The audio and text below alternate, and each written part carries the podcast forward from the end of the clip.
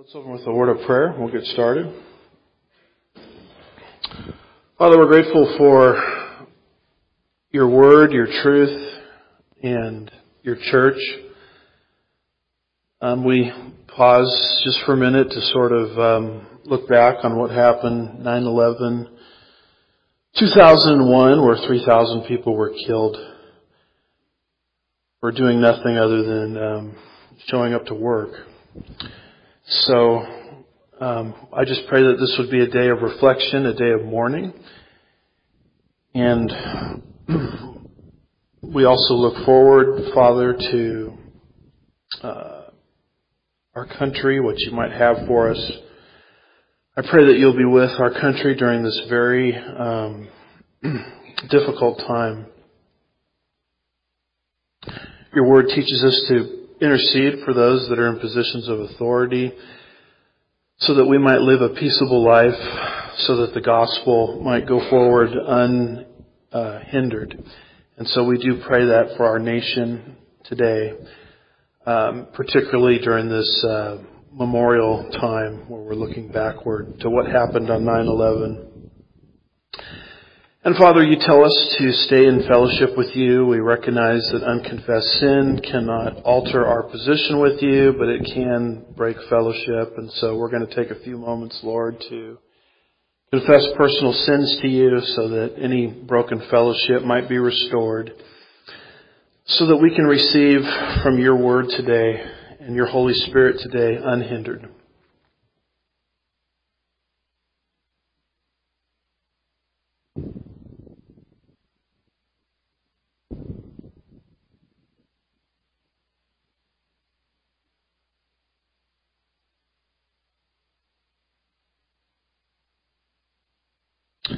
We do thank you, Lord, for what you have done for us, what you've given us. And I do pray today for the illuminating ministry of your Spirit, both in Sunday school and the main service that follows, so that we might leave here uh, encouraged, fortified, edified, corrected if need be. And we just ask that your Spirit would do that work today. We ask these things in Jesus' name, and God's people said. Amen. All right. Well, if you can take your Bibles and open to Psalm 83.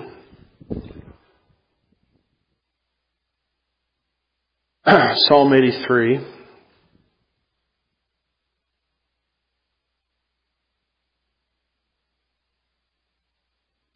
Having completed our study on the Middle East meltdown, which is a verse by verse look of Ezekiel 36 through 39, we opened it up for questions for people to submit. And here's one of the questions that came in. And Lord willing, this will be the last um, question that we'll look at in this series before we start a new series. I'm hoping next week. But the question is, what is your understanding of the first, now, or next prophecies found in Elam, Damascus, and Psalm 83? And so there are so many um, people that were asking about this that we decided to devote a few weeks to explaining what's going on here with these so-called near, next, or now prophecies. I've given you um, a number of times this quote by Charles Ryrie, who says eschatology seems to suffer at the hands of both its friends and its foes. Those who play it down usually avoid assigning specific meaning to prophetic texts. Those who play it up often assign too much. So we're dealing here with the mostly with these now, next, or near prophecies, the friends of prophecy, people that love Bible prophecy. And yet, as I've tried to explain, they have a tendency in this near, next, or now prophecies movement to make these passages look prophetic when in fact they're not. So we've gone through the prophecies related to Elam, and I tried to show you that those prophecies have already been fulfilled. Yes, sir. Yeah, that creates a lot of uh, noise, so you might want to turn it to the lowest volume if, if that's possible. And then from there we went to the prophecies related to Damascus, and I tried to show you that those prophecies have already been fulfilled. So these are not end time passages, the way the near, next, or now prophecies movement is promoting. And the last one on the list, which we're going to try to cover today, is the so-called Psalm 83 war. So let's go ahead and read through Psalm 83. It's got about 19 verses in it, 18 verses, excuse me. It says, O God, this is by the way a psalm of Asaph going back to 950 BC. Asaph says, O God, do not remain quiet. Do not remain silent, O God. Do not be still. For behold, your enemies make an uproar, and those who hate you have exalted themselves. They make shrewd plans against your people and conspire together against your treasured ones. They have said, come let us wipe them out as a nation that the name of Israel will be remembered no more. For they have conspired together with one mind. Against you they make a covenant. The tents of Edom and the Ishmaelites, Moab, the Hagarites, Gebal and Ammon and Amalek, Philistia, the inhabitants of Tyre, Assyria has joined with them. They have become a help to the children of Lot. And then you'll notice it says Selah, which means consider carefully.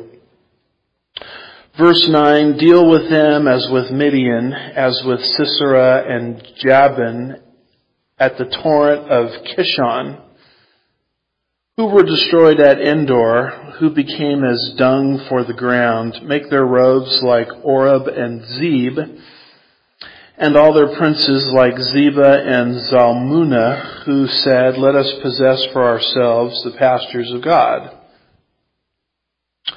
O oh my God, make them like a whirling dust, like chaff before the wind like fire that burns the forest and like a flame that sets the mountains on fire. So pursue them with your tempest and terrify them with your storm. Fill their faces with dishonor that they may seek your name, O Lord. Let them be ashamed and dismayed forever. Let them be humiliated and perish. That they may know that you alone whose name is the Lord, are the most high over all the earth. So I have a chapter on this, a fairly short chapter in my book, The Middle East Meltdown, where I go into a little bit of detail here, trying to explain what is actually happening in Psalm 83. Because what people are doing in Psalm 83 is they're trying to convert this into an independent prophecy about a war that's independent of Ezekiel 38 and 39. The logic of it, and probably the main guy that's promoting this, is a gentleman by the name of Bill Salus, who I agree with on a lot of things. But he's really pushed the envelope on this Psalm 83 issue. And when you listen to him talk and you read his books, basically what he's trying to say is, look, none of the nations mentioned in Ezekiel 38 and 39 are near the borders of Israel. They are all in the remote ring.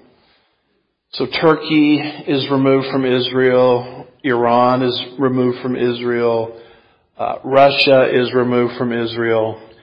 And so when Ezekiel 38 and 39 talks about a war or a prophecy about an invasion, it mentions nations in the outer ring, but it doesn't mention the nations in the near ring. So to get the full picture of this invasion, according to this conjecture, you have to consult Psalm 83, which basically is dealing with the nations um, adjacent to Israel.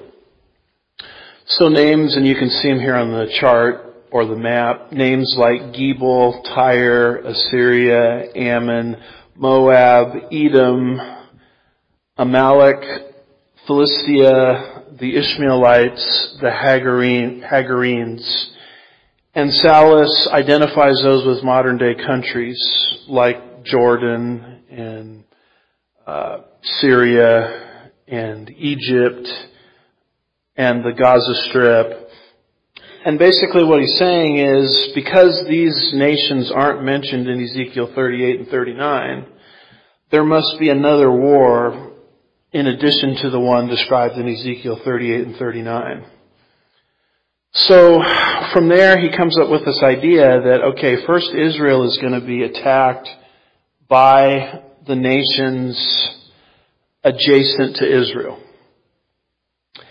And he sees this as a prophecy of Psalm 83 of that kind of a war.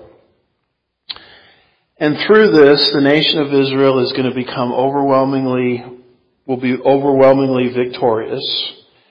Israel's borders will actually expand at that point. And that will light the fuse, so to speak, which will inaugurate the outer rim invasion spoken of in Ezekiel 38 and 39.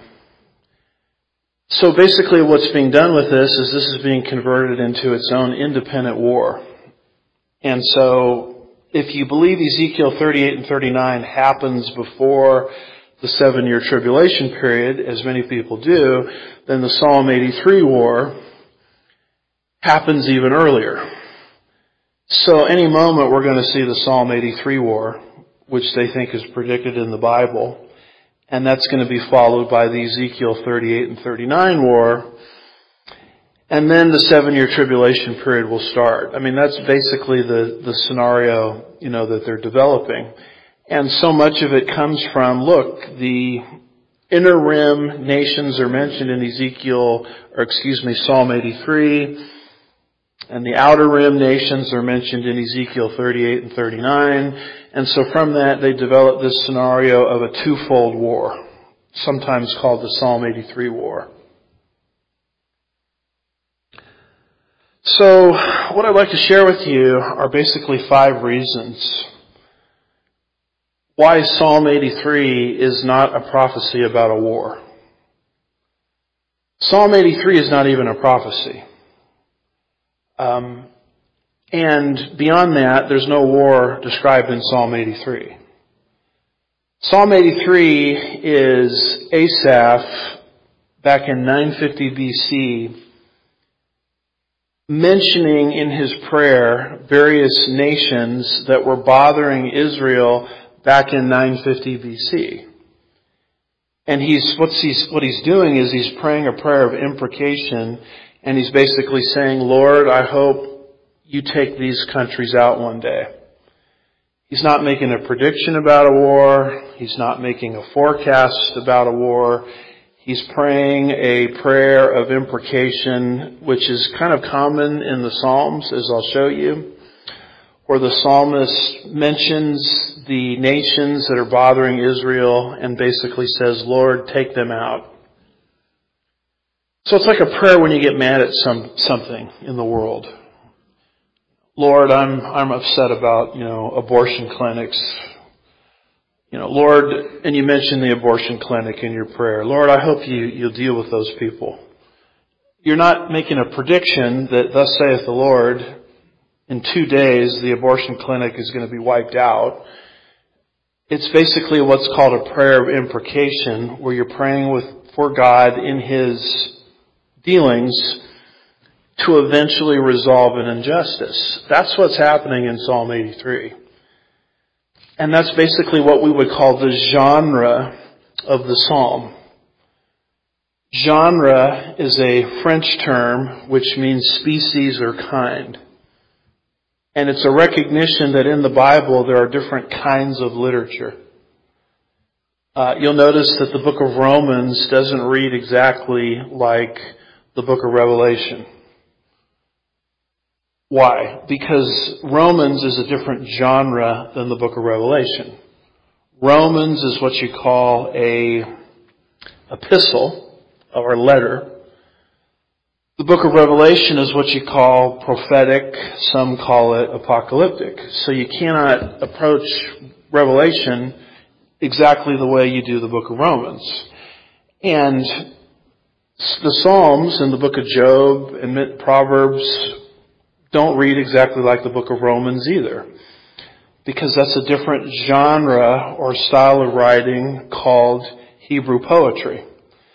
So part of being a good Bible reader is sort of developing some genre sensitivity, um, where you're looking at different texts in the Bible and you're basically saying, okay, this is a different genre, species, or kind of literature. So there's narrative, like we see in the book of Genesis. That's a genre. Uh, there's legal, like we see in the book of Exodus towards the end, the book of Deuteronomy, the book of Leviticus. That particular genre is basically what you call more of a legal genre.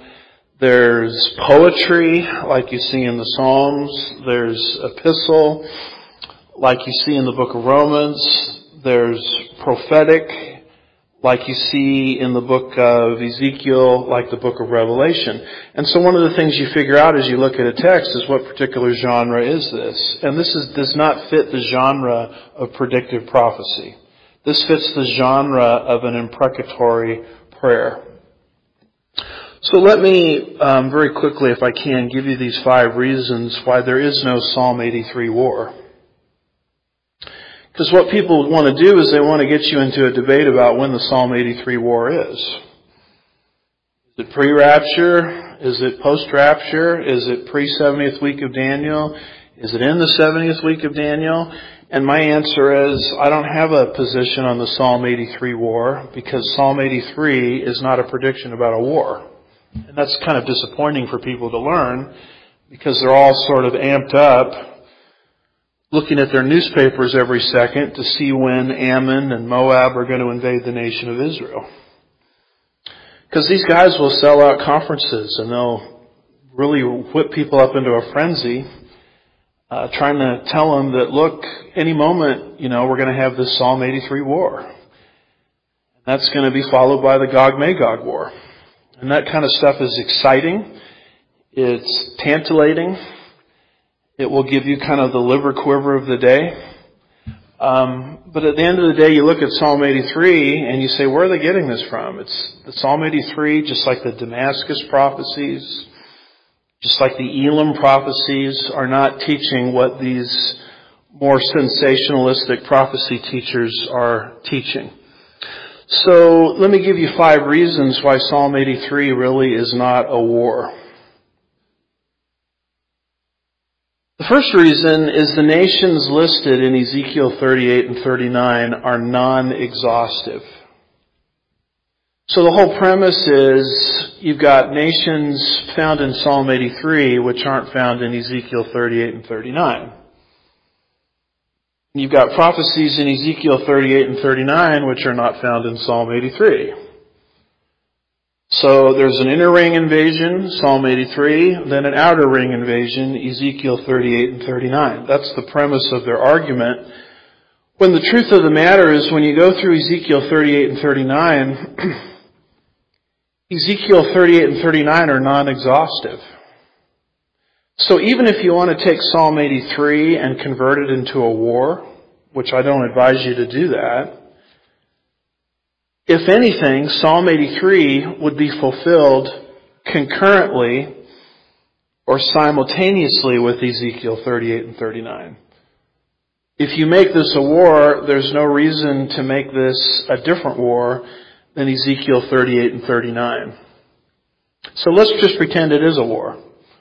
Do I have to make it an independent war, an earlier war, in comparison to Ezekiel 38 and 39, on the grounds that the nations in Ezekiel 38 and 39 aren't mentioned in Psalm 83?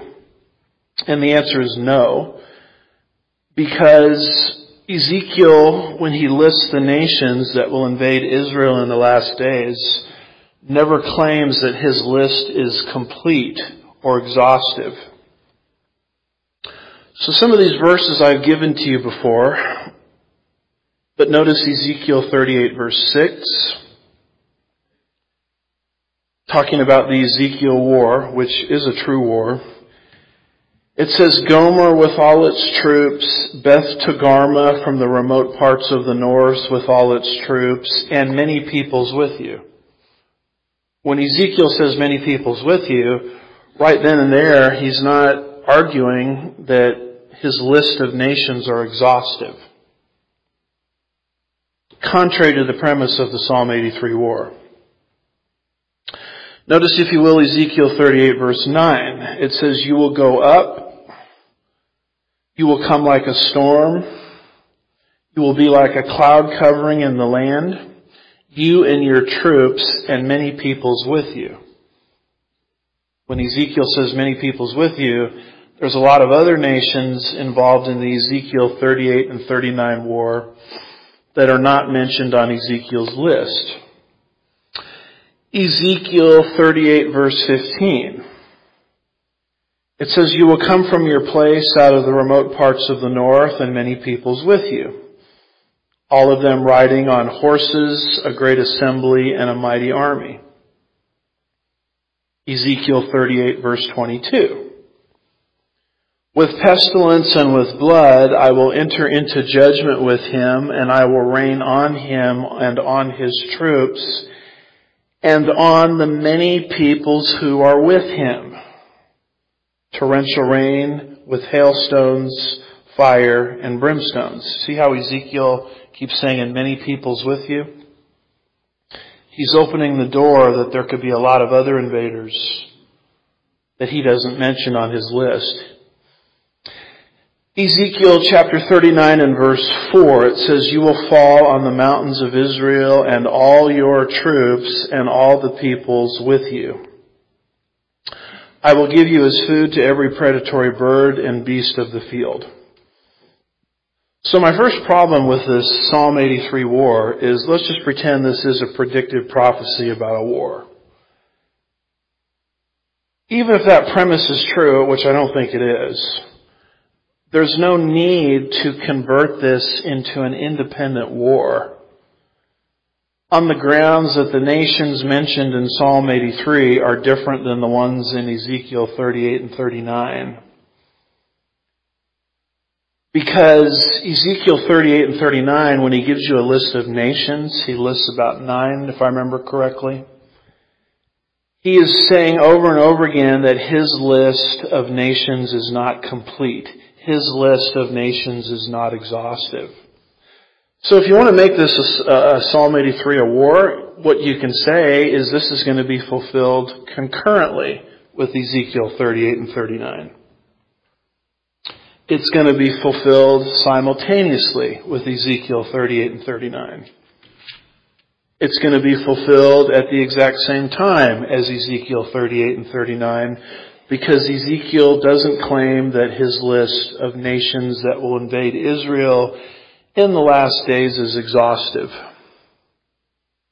So the first problem with the alleged Psalm 83 war is the nations listed in Ezekiel 38 and 39 are not exhaustive. And the premise that these folks that are promoting this are operating from is that there's going to be two wars because the list of nations is different. A second problem with this, and to me this is the most significant problem, is what is Psalm 83 at the end of the day? It is an imprecatory prayer and not a prophecy.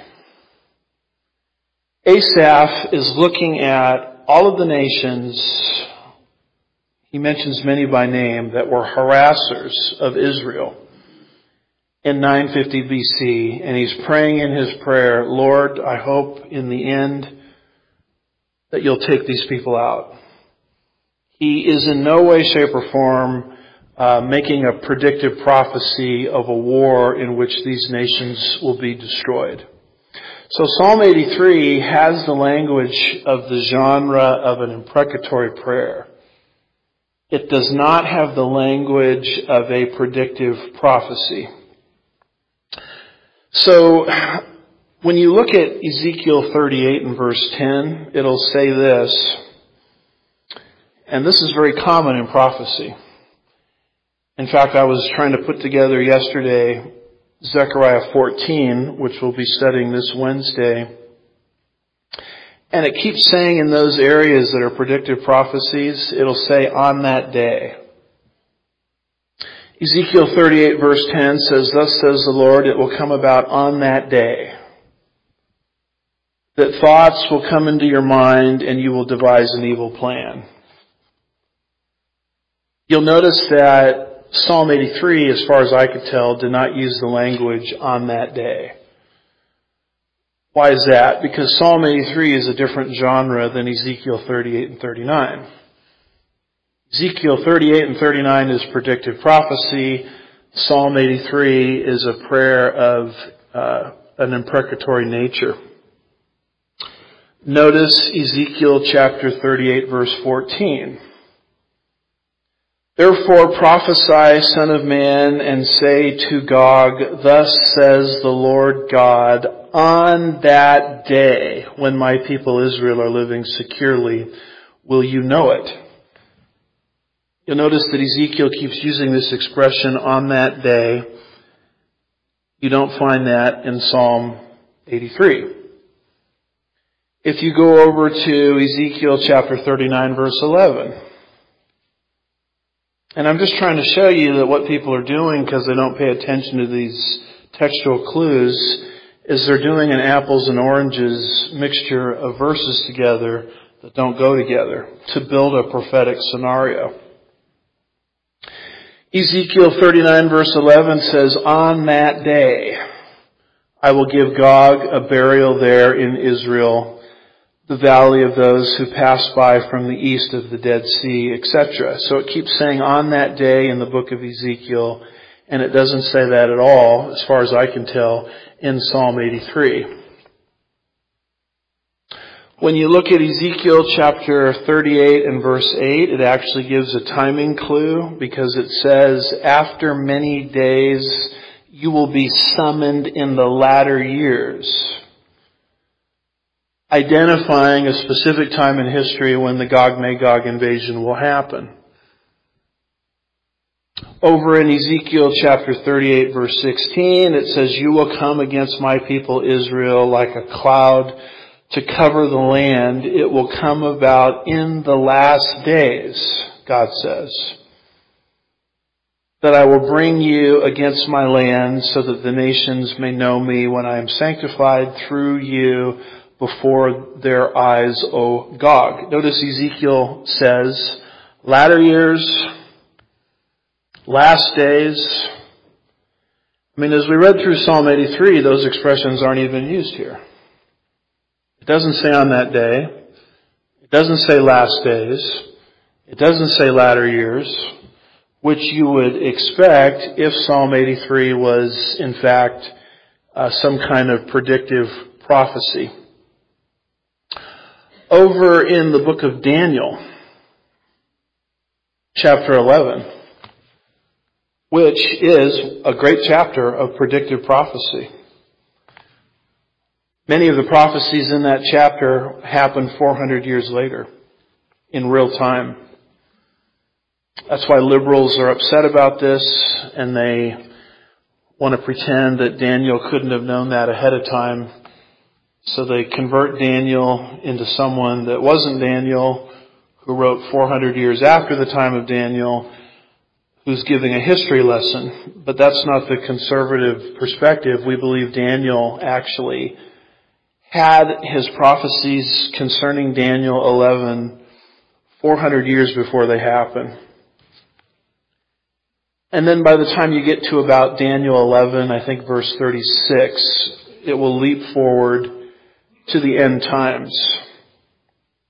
So Daniel 11 is clearly predictive prophecy. It says in Daniel chapter 11 verse 40, at the time of the end. See the language there? The king of the south will collide with him. The king of the north will storm against him with chariots, with horsemen, with many ships, and he will enter countries and overflow them and pass through. Notice the definite expression at the time of the end. There, there's nothing like that in Psalm 83.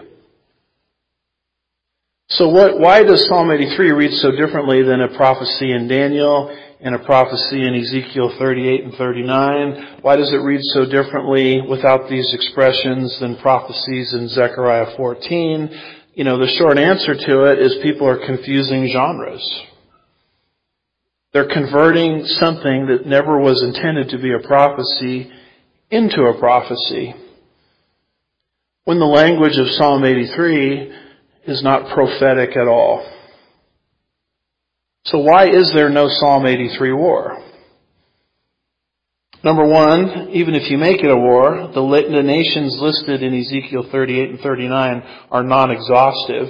So you can turn this into a simultaneous war, I guess, if you wanted to do that. But number two, Psalm 83 does not contain the language of predictive prophecy. It's just a prayer of, of an imprecatory nature.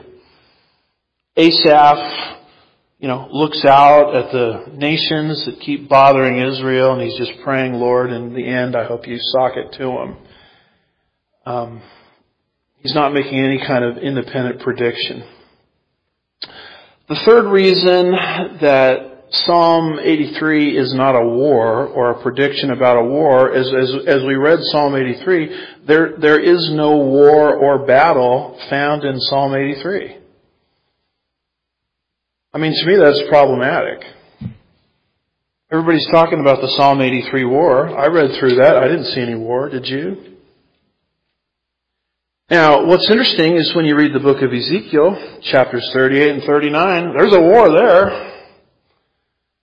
Um, it talks very specifically about the, the nations invading Israel in the last days. It talks um, very, very specifically about an invasion planned, an invasion executed, an invasion defeated. It talks about the results of that invasion, and we went through that section of scripture very slowly, very methodically, verse by verse. I mean, all of that is described in Ezekiel 38 and 39.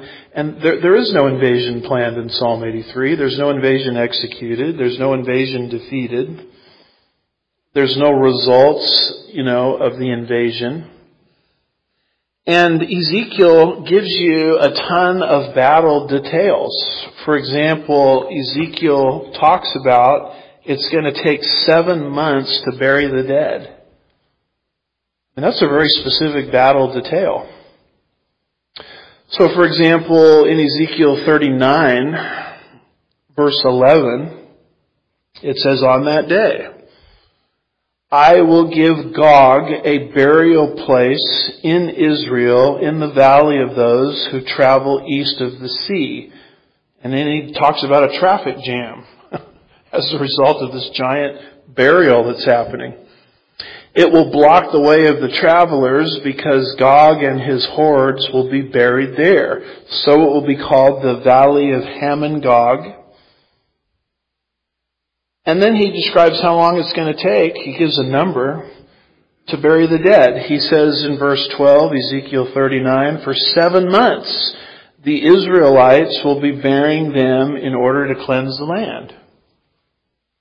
And then when you drop down to Ezekiel chapter 39, verses 14 through 16, it says people will uh, be continually employed in cleansing the land. They will spread out across the land. And along with others, they will bury any bodies that are lying on the ground. And then he says, after the seven months, I mean, that's very specific war type language. After seven months, they will carry out a more detailed search. As they go through the land, anyone who sees human bones will leave a marker. I mean, this is military language, isn't it? As they go through the land, anyone who sees a human bone will leave a marker beside it until the grave diggers bury it in the valley of Hamon Gog. Near a town called Hamonah, and they will cleanse the land. I mean, notice the burial of bodies is spoken of.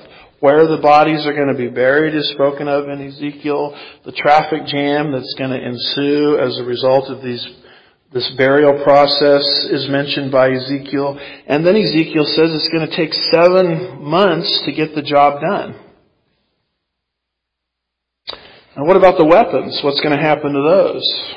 According to Ezekiel 30, 39, verses 9 and 10. Those who live in the towns of Israel will go out and use the weapons for fuel and burn them. And do you see any kind of language like this in Psalm 83? The small and the large shields, the bows and the arrows, the war clubs and the spears. And then Ezekiel predicts for seven years they will use them for fuel. They will not need to gather wood from the fields or cut it from the forests because they will use weapons for fuel and they will plunder those who plundered them and loot those who looted them because the Lord uh, declares rather the sovereign Lord. So Ezekiel says, you know what? It's going to take seven months to bury the dead. Once the Gog Magog war has run its complete to its completion. It's going to take seven years to burn the weapons. And I'm sorry, but when you read Psalm 83, you have absolutely, you have no description like that at all. It's just a generic prayer. It confuses people because Asaph in Psalm 83 does mention nations, but he's not making specific wartime predictions about nations. Seven months, seven years, last days, latter years, on that day. That you find in other prophetic sections, you don't find that in Psalm 83. So when you see a bunch of lingo that typically occurs in prophecy absent from Psalm 83, that's your first clue that, oh my goodness, maybe people are abusing the genre of Psalm 83. Maybe they are taking something that the Holy Spirit allowed to be recorded as an imprecatory prayer and trying to sort of turn that into some kind of independent prophecy. The fourth reason why I don't think there is an independent Psalm 83 war is all of the nations mentioned in Psalm 83 were present in Asaph's day in 950 BC. So if you look at verse, we saw many groups mentioned. Um, the Edom, the Ishmaelites, Moab, the Hagarites, Assyria. Um, when you back up and you look at the time period in which Asaph wrote this, it's obvious that he's talking about nations that he could see. Nations which had a mindset of hostility to the nation of Israel. And he's praying for God to bring justice and deal with those nations. So if that's true, why there's no need to convert this into some kind of end time phenomena. Because all of the nations that Asaph is talking about here were present when he was alive on the earth, all the way back in 950 BC. The one that they contest is verse 7, where it mentions there Gebal and Ammon. And a lot of the Psalm 83 advocates will say, well, Gebal and Ammon didn't exist in Asaph's day. And I'm here to tell you that yes, they did exist. There's a reference to Ammon in the time of David. When did David rule? From 1051 to about 1011. Actually, that was the reign of Saul, 1050 to 51 to about 1011. Then David, 1011 to about 971. And then Solomon, about 971 to 931 BC. So we're going back to the 10th and in some cases 11th century. And over in the book of 2 Samuel, chapter 10 verse 6, it mentions Ammon. It says now, when the sons of Ammon saw that they had become odious to David, the sons of Ammon set and hired the Arameans of Beth uh, and the Arameans of Zobah, 20,000 foot soldiers, and the king of Maacah with a thousand men, and the men of Tob with 12,000 men. Now notice that it mentions David. When did David reign? Um, 10, 11 to about 971, 40 years. So all the way back in the time of David, it mentions Ammon. Because what people are doing is they're trying to say, well, Ammon didn't exist in Asaph's day. This must be a futuristic prophecy. Not true. I mean, your own Bible, the historical record that it gives, refutes that. Beyond that, Gebal existed in the Solomonic time period. You'll see a reference to it in 1 Kings chapter 5 verse 18. It says, So Solomon's builders and Hiram's builders and the Gebalites. That's the group mentioned right there in verse 7 of Psalm 83. The Gebalites cut them and prepared the timbers and the stones to build the house. So Gebal existed in the time of Asaph. Ammon existed in the time of Asaph. Every other single nation that's mentioned here existed in the time of Asaph. These are not end time players. These are nations that were a problem. They had historical animosity to the nation of Israel. And Asaph, as we can get sometimes in our prayer life, had just had enough of these people. And he's basically saying, God, I hope you sock them in the face one day.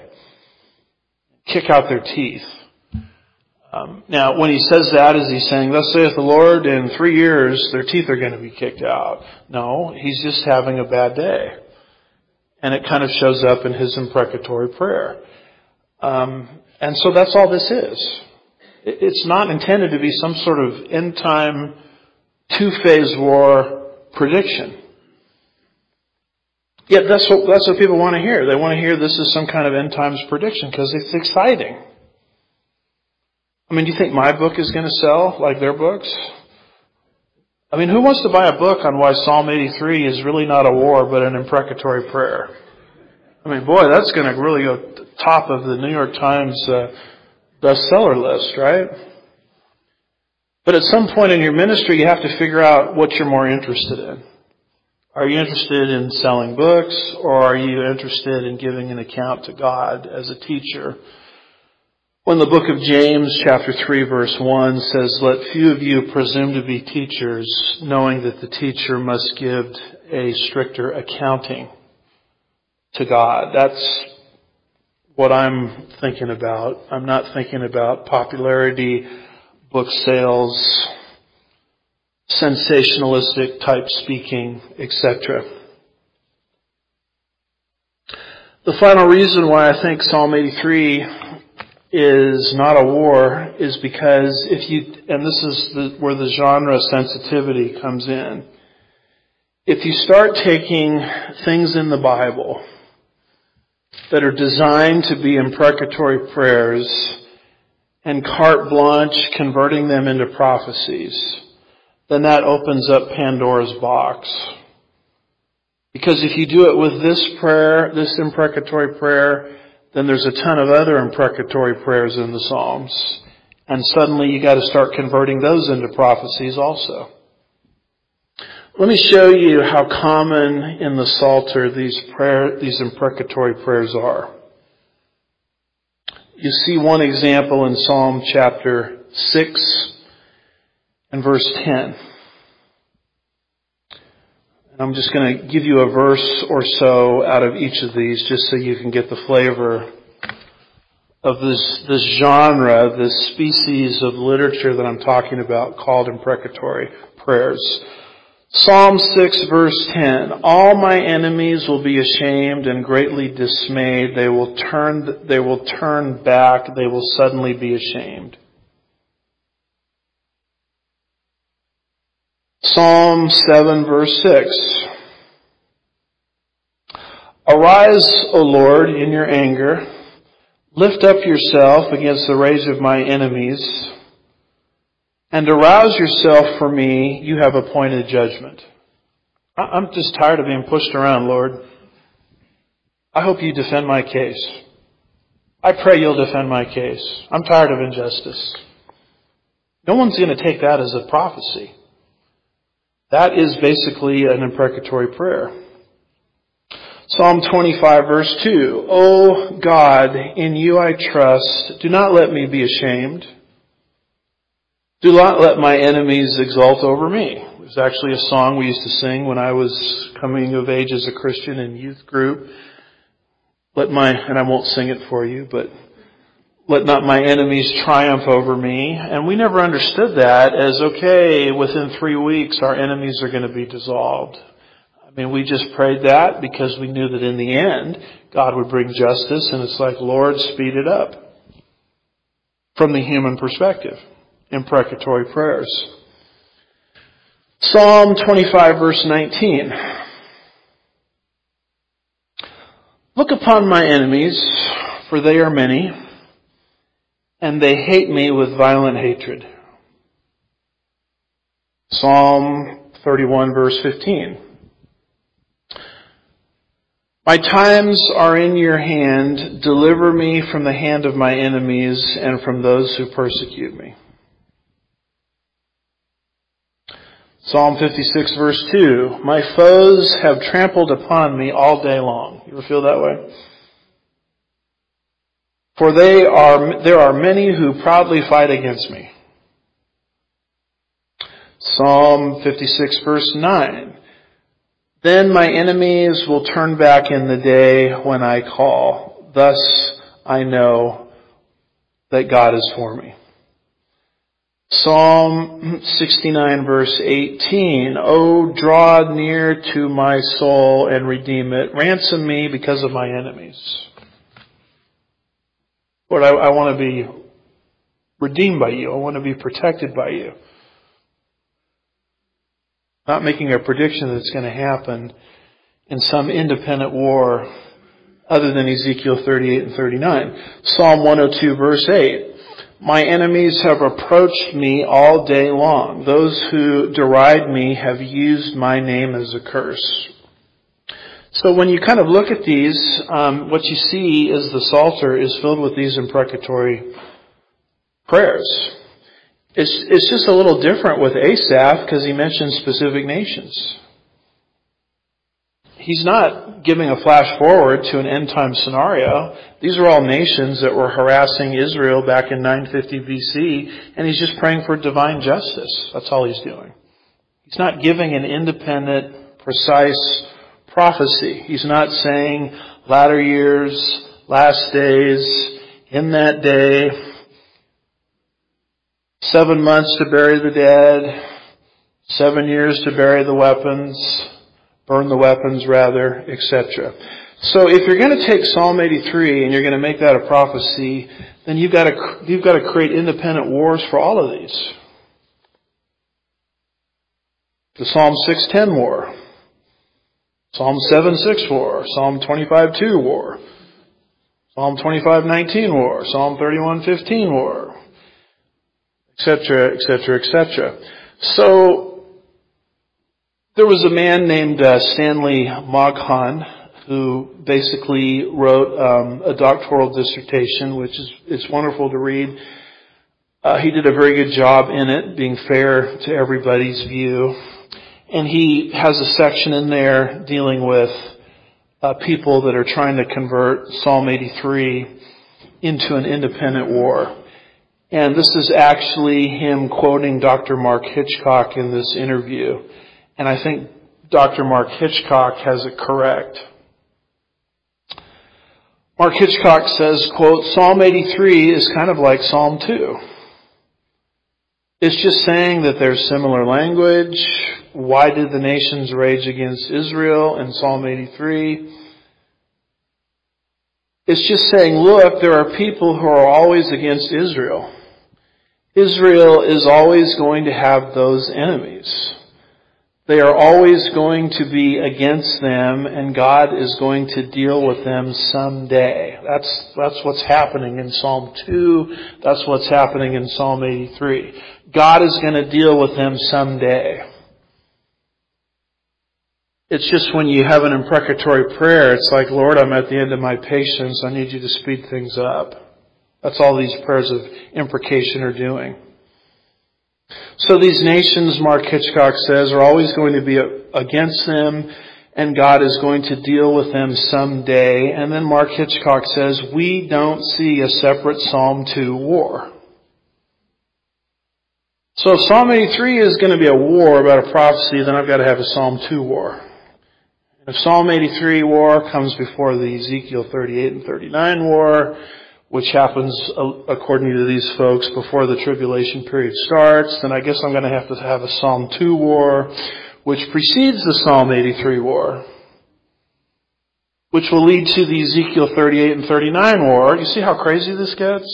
Which will then pave into the Great Tribulation. And that is an argument where I'm just trying to say, if you don't respect genres of the Bible and you start converting things into prophecies, Pandora's box opens. And you have to have an independent prophetic war for all of these um, imprecatory prayers. So all of that in conclusion that the now prophecies, I think, are largely an abuse of biblical material. I'm not looking for an Elam war and a Damascus war and a Psalm 83 war. I am looking for the Gog-Magog war. And I'm not looking for it in the sense that I think I'm going to be here when the Gog-Magog war of Ezekiel 38 and 39 happens, because I've tried to methodically explain in this series that the Ezekiel 38 and 39 war is confined to the outer edges of the tribulation period. So I'm not looking for an Elam prophecy to be fulfilled any second, a Damascus prophecy to be fulfilled in any second, or a Psalm 83 war to be fulfilled any second, but I am looking for the shadow of the tribulation period. So I stand about six foot six and a half, and because I'm tall, depending on the location of the sun or the light, you will see my shadow before you see me. Right? When you see my shadow, you say, well, Andy, Andy is about to enter the building, right? It's like Elvis, obviously. Elvis is in the building. That's me, right? Um, so you, you see a shadow before you see the reality. That's how you understand Ezekiel 38 and 39. The shadow is being cast. The nations are in alignment. And then you say to yourself, wow, the tribulation period is rapidly approaching. In fact, um, on my way home from the airport, I was at a conference uh, this weekend. On my way home in the shuttle that takes you the airport to the parking lot, there it is on the screen. We are converting the, the business that I use to shuttle me back and forth. Cash is no longer accepted. Uh, we are cash free, something like that. And uh, there it was on the screen as I was, I was uh, there. I was tired. I thought to myself, "Is this a dream or is this real?"